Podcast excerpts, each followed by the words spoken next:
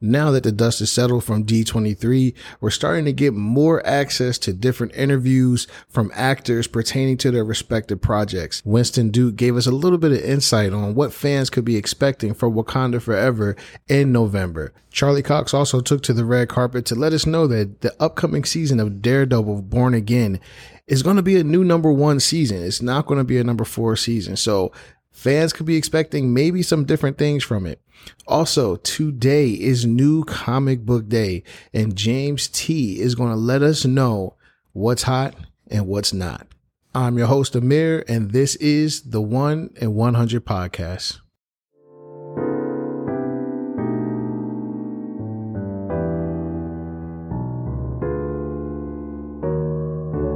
So things have finally started to calm down from D23, and a lot of fans didn't seem to be that satisfied. So I'm wondering what the next steps for D23 are going to be next year. This was an opportunity for, you know, Marvel and Star Wars to really just lay it on us uh, and show us some things that we uh, didn't see coming. So a lot of fans aren't really excited, but some good news did come from D23 especially pertaining to Daredevil Born Again.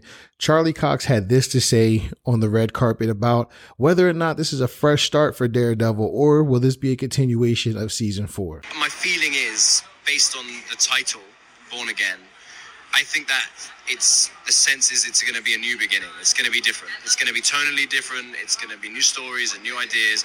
It, and and it's a, it, like, like Kevin said, it's a season one. It's not season four. So it's a whole new thing, which is, I think, the right way to go. You know, like if you're going to do it again, let's do it.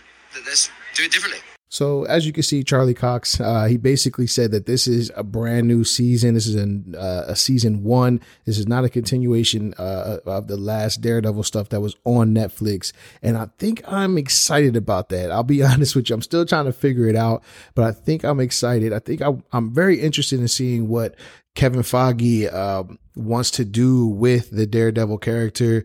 Uh, see who he puts him up against. I mean, we already know that Kingpin is going to be involved in this series, um, played by Vincent D'Onofrio, and uh, we all love him as Kingpin. So, but I'm also looking forward to seeing if if we get a new portrayal of. Um, uh, of the hand or if Elektra will be involved in this series going forward. So who are going to be some of the villains that we're going to be seeing in this, man? It's 18 episodes. This will be one of the longest seasons that uh, Disney and Marvel have, have done with the MCU. So I'm really looking forward to seeing how they flush this out.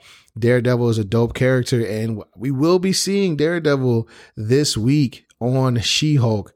Uh, a lot of people are excited about this. A lot of people are a little nervous about it as well. We're hoping that we won't be seeing a goofy uh, Matt Murdock. Hopefully we don't. Hopefully this sets the tone as far as what Daredevil Born Again is going to be. Because I can say for sure that as far as She-Hulk goes, the guest appearances, we do kind of get uh, a lot of screen time with those characters. We definitely got a lot of screen time with Wong in the past two episodes. So I'm hoping that Daredevil can get just as much screen time as Wong so we can kind of figure out what direction we're heading in uh, with his upcoming series. Speaking of Daredevil, uh, let's head over to James. Uh, today's new comic book day, man. So he's going to let us know uh, what were some of the books he picked up and what's hot and what's not.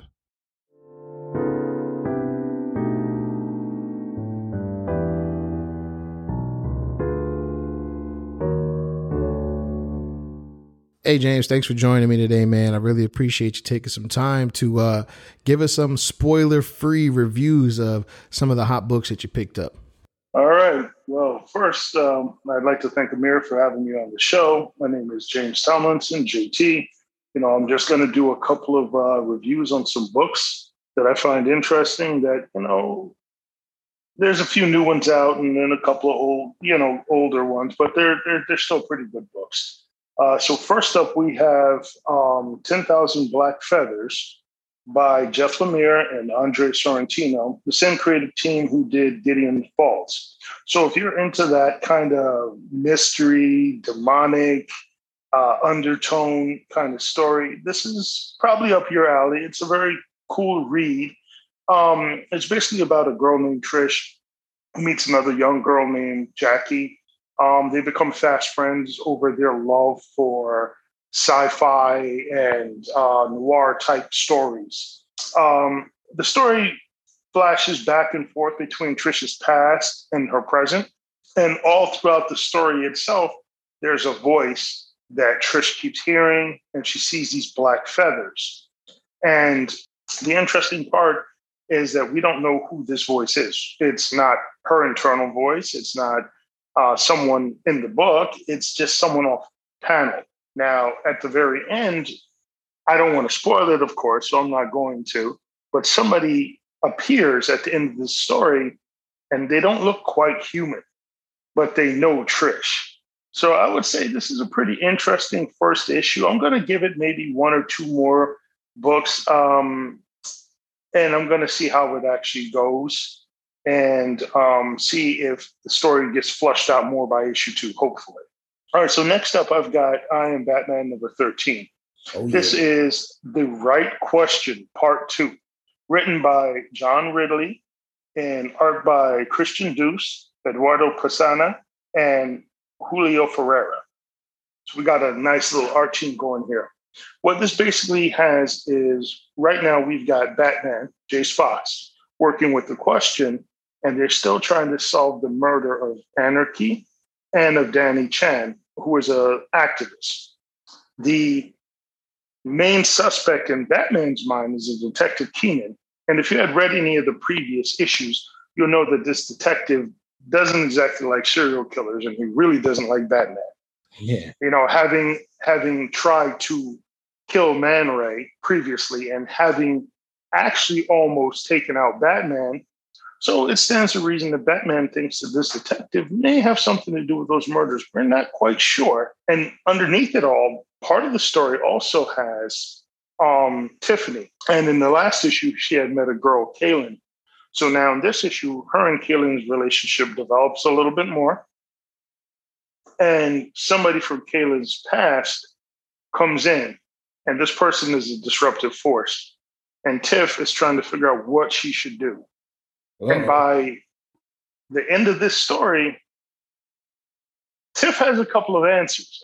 You know, this is something to definitely look out for. If you're looking for a developing, in my opinion, a developing new hero, I would definitely pick this issue up. Next up, I have Predator number two. All right. Now, Predator number two is number two of six by Ed Brisson, is the writer, and Kev Walker is the artist. The cover art was by uh, Lionel Francis Yu, and Sunny Gho. So I'm not sure if anybody's actually, you know, familiar with this, but obviously uh, Disney slash Marvel has um, purchased the rights to Predator as well as Alien, and this is the first series within the Marvel Universe continuity for Predator. Now, issue two picks up where Theta, our main character, um, is still hunting down the predator who um, killed her family as well as a group of scientists 15 years prior. So, in order for her to go after this predator, she has adapted some of their skills.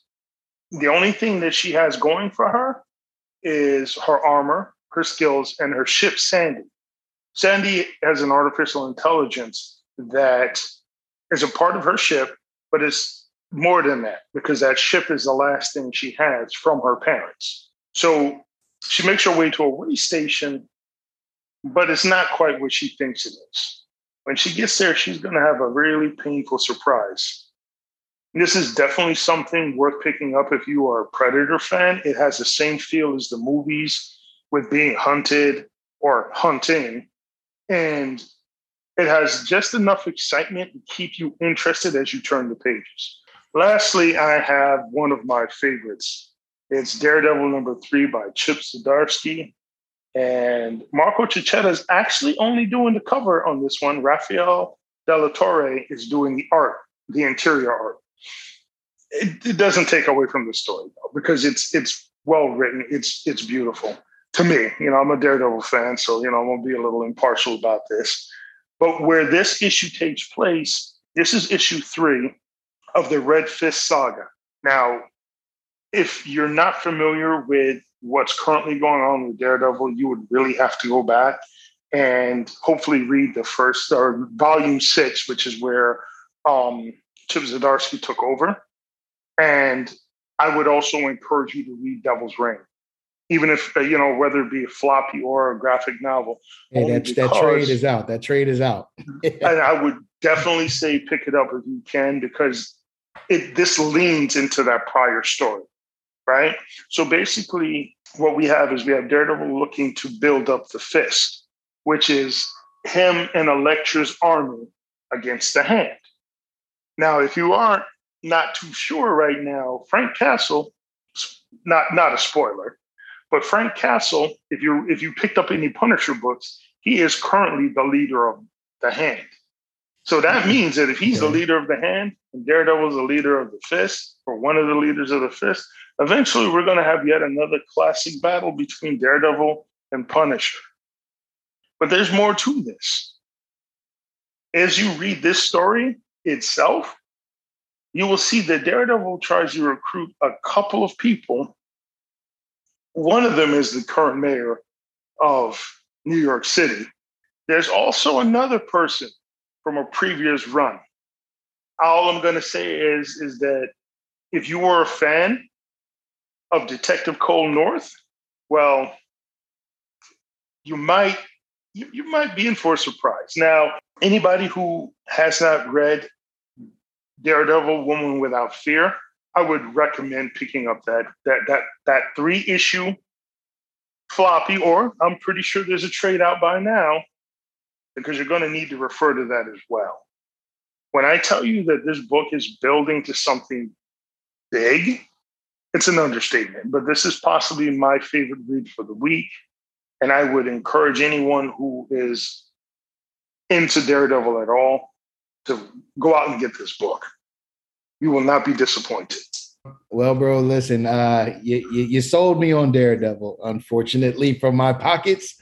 Uh, just with those two those two uh drops that you had there at the end. Ah, man, I wasn't gonna do it, but I might I might have to now.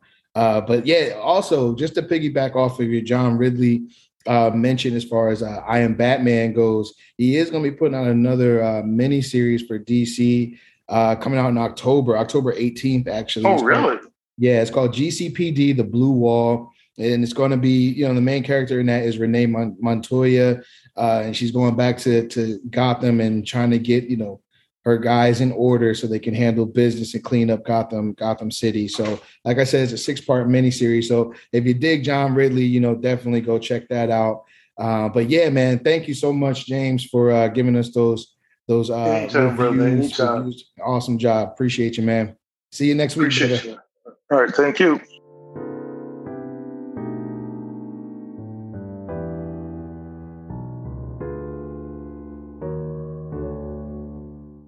Once again, thank you to James Tomlinson for joining us uh, today on New Comic Book Day and giving us those really good reviews on some of those books, man. You guys go pick those books up. It's a lot of hot stuff out there for you to read. Um, so transitioning back into D23, uh, Winston Duke from Wakanda Forever, he plays Mbaku. He was on the red carpet and he had this to say about what fans could expect when we sit down in the theaters on November 11th. Because uh, seems like when he read the script, he was pretty surprised himself. So there's a lot of the oh my god scenes. I can't I can't narrow it down. It's a lot of like action. It's you know the movie is is, is magnified. You know because it's really centered around an ensemble. You know so. Is there a new Black Panther? Uh, I think you have to just wait a couple months, but it's worth it. November 11th, baby. So first off, I just want to say I am extremely excited for Black Panther: Wakanda Forever. Um, Ryan Coogler and the cast were obviously they they wanted to make a great movie first. You know what I'm saying? They they lost their leader in Chadwick Boseman, uh, and I know a lot of people want to see Black Panther recast, and I'm one of them. You know, I feel like the character is too important to the MCU for us not to have.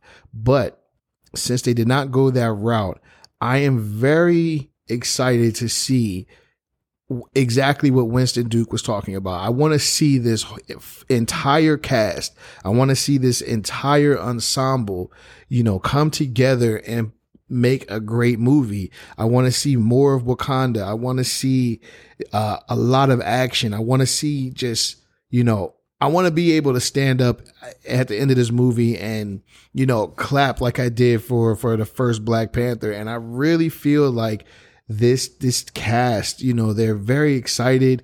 Um, I feel like they have a lot to prove you know, and I feel like they want to represent Chadwick Boseman very well when it comes to this Wakanda Forever movie, and then we'll go forward. But what he didn't say at the end, and obviously he can't say that there is or isn't going to be a, a new T'Challa or Black Panther in the movie, or who is going to maybe take up that mantle, but I don't know, man. It was just the the the tone in his voice really made me feel like there's going to be a surprise for us at the end of this movie.